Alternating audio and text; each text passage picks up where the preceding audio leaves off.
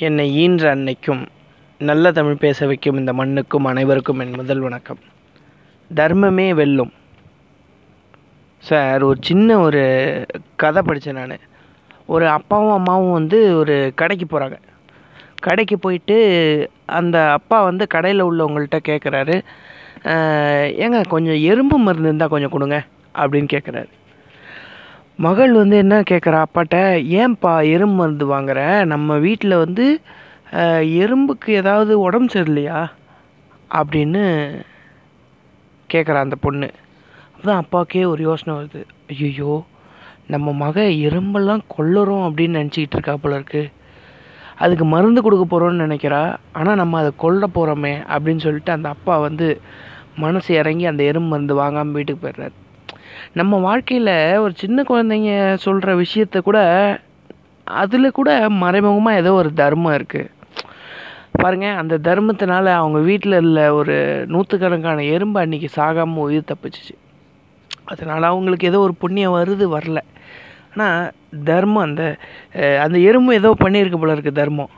அதனால் அந்த எறும்புக்கு அன்னைக்கு உயிர் போகாமல் தப்பிச்சிருச்சு அந்த எறும்பு. இது உண்மையிலே நடந்த ஒரு கதை ஒருத்தருடைய வாழ்க்கையில். ஒருத்தர் வந்து சாப்பிட்றதுக்காக ஹோட்டல் போயிருக்கார். அந்த ஹோட்டலில் பரிமாறிட்டு இருந்த ஒரு அம்மா வந்து மயக்கம் போட்டு கீழே விழுந்துடுறாங்க. அந்த ஹோட்டல்காரர் வந்து என்ன சொல்கிறாரு ஏப்பா என்னப்பா இது? இந்த அம்மா மயங்க மயங்கி கீழே விழுது. தூக்கிட்டு உள்ளே போங்கப்பா அப்படின்னு சொல்கிறாரு அந்த ஹோட்டல்காரர்கிட்ட சாப்பிட்ற ஒருத்தர் வந்து கேட்குறாரு ஏன் அந்த அம்மா மயக்கம் போட்டு விழுறாங்க அவங்க இப்படி தாங்க உழுவாங்க. அப்புறம் கொஞ்சம் ஒர்க்கு ஓவராக இருந்தால் உழுவாங்க அப்படின்னு சொல்லி சொல்கிறாரு இவர் மனசு தாங்க முடியாமல் ஒரு ஆட்டோ அரேஞ்ச் பண்ணி அந்த விழுந்த அம்மாவை இவர் கூட்டிகிட்டு ஹாஸ்பிட்டல் போய் டாக்டர்கிட்ட காமிக்கிறார்.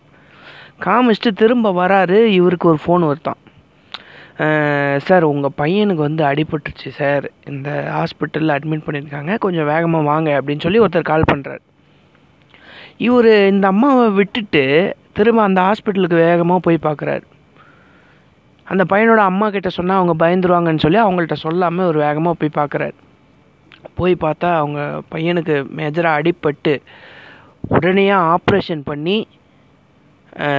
காப்பாற்றிட்டாங்களாம் ஒருத்தர் வந்து பிளட்டு கொடுத்துட்டு போயிருக்காரு. இந்த நர்ஸ் அம்மாட்ட போய் இவர் கேட்குறாரு எப்படிங்க ஆச்சு? என்ன ஆச்சு? யார் ஹெல்ப் பண்ணா? அப்படின்னு கேட்குறாரு அப்போ அந்த நர்ஸ் அம்மா சொன்னாங்கன்னா யாருன்னு தெரியல சார். ஒருத்தர் அவசர அவசரமாக அந்த தம்பியை தூக்கிட்டு வந்தார். ஆப்ரேஷன் பண்ண சொல்லி எல்லா ஏற்பாடையும் பண்ணிவிட்டு ப்ளட்டும் கொடுத்துட்டாரு.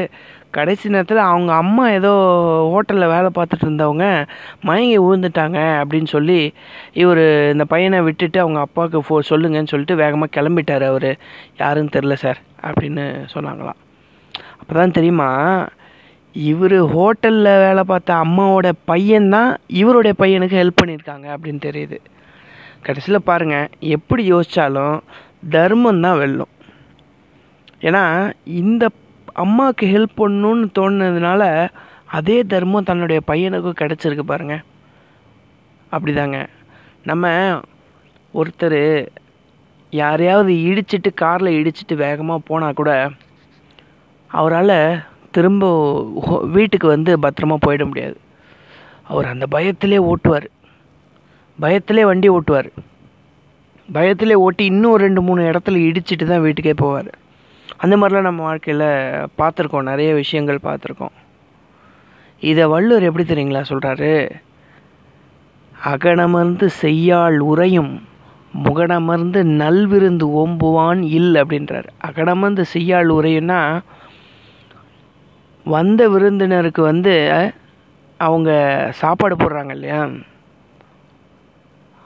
முகம் சுளிக்காமல் ரொம்ப சந்தோஷத்தோடு சாப்பாடு போடுறவங்க வீட்டில் தர்ம தேவதை வந்து குடியிருக்கும் அப்படின்னு சொல்லி வள்ளுவர் சொல்கிறாரு அதனால் நம்மளால் காசு பணம் ஏதாவது கொடுக்க முடியலனாலும் போகும்போது ஏதாவது நம்மளால் முடிஞ்ச உதவி ஒரு பத்து ரூபா இருபது ரூபா கொடுக்க முடியலனாலும் அடிப்பட்டவங்களை தூக்கி விட்றது அவங்களுக்கு ஏதாவது ஒரு ஹெல்ப் பண்ணுறது அந்த மாதிரிலாம் பண்ணோம்னு வச்சுக்கோங்களேன் நமக்கு எதிர்பார்க்க தேவையில்ல அது அறியாமே நமக்கு ஏதாவது ஒன்று கிடைக்கும். அதே மாதிரி நீங்கள் நூற்றம்பது ரூபா ஒருத்தரை ஏமாற்றிட்டீங்கன்னா உங்களுக்கு ஆயிரத்தி ஐநூறுரூவாய்க்கு உங்களை அறியாமே செலவு வந்துடும் அந்த மாதிரி தர்மன்றது வந்து எல்லாமே நம்ம மனசில் தாங்க.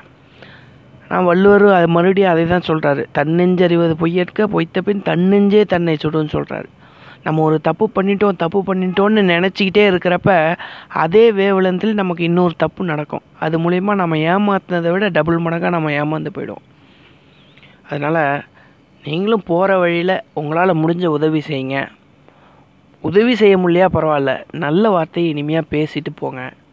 எப்பயுமே தர்மம் வெல்லும் என்று சொல்லி நல்ல வாய்ப்புக்கு நன்றி கூறி விடைபெறுகிறேன். நன்றி வணக்கம்.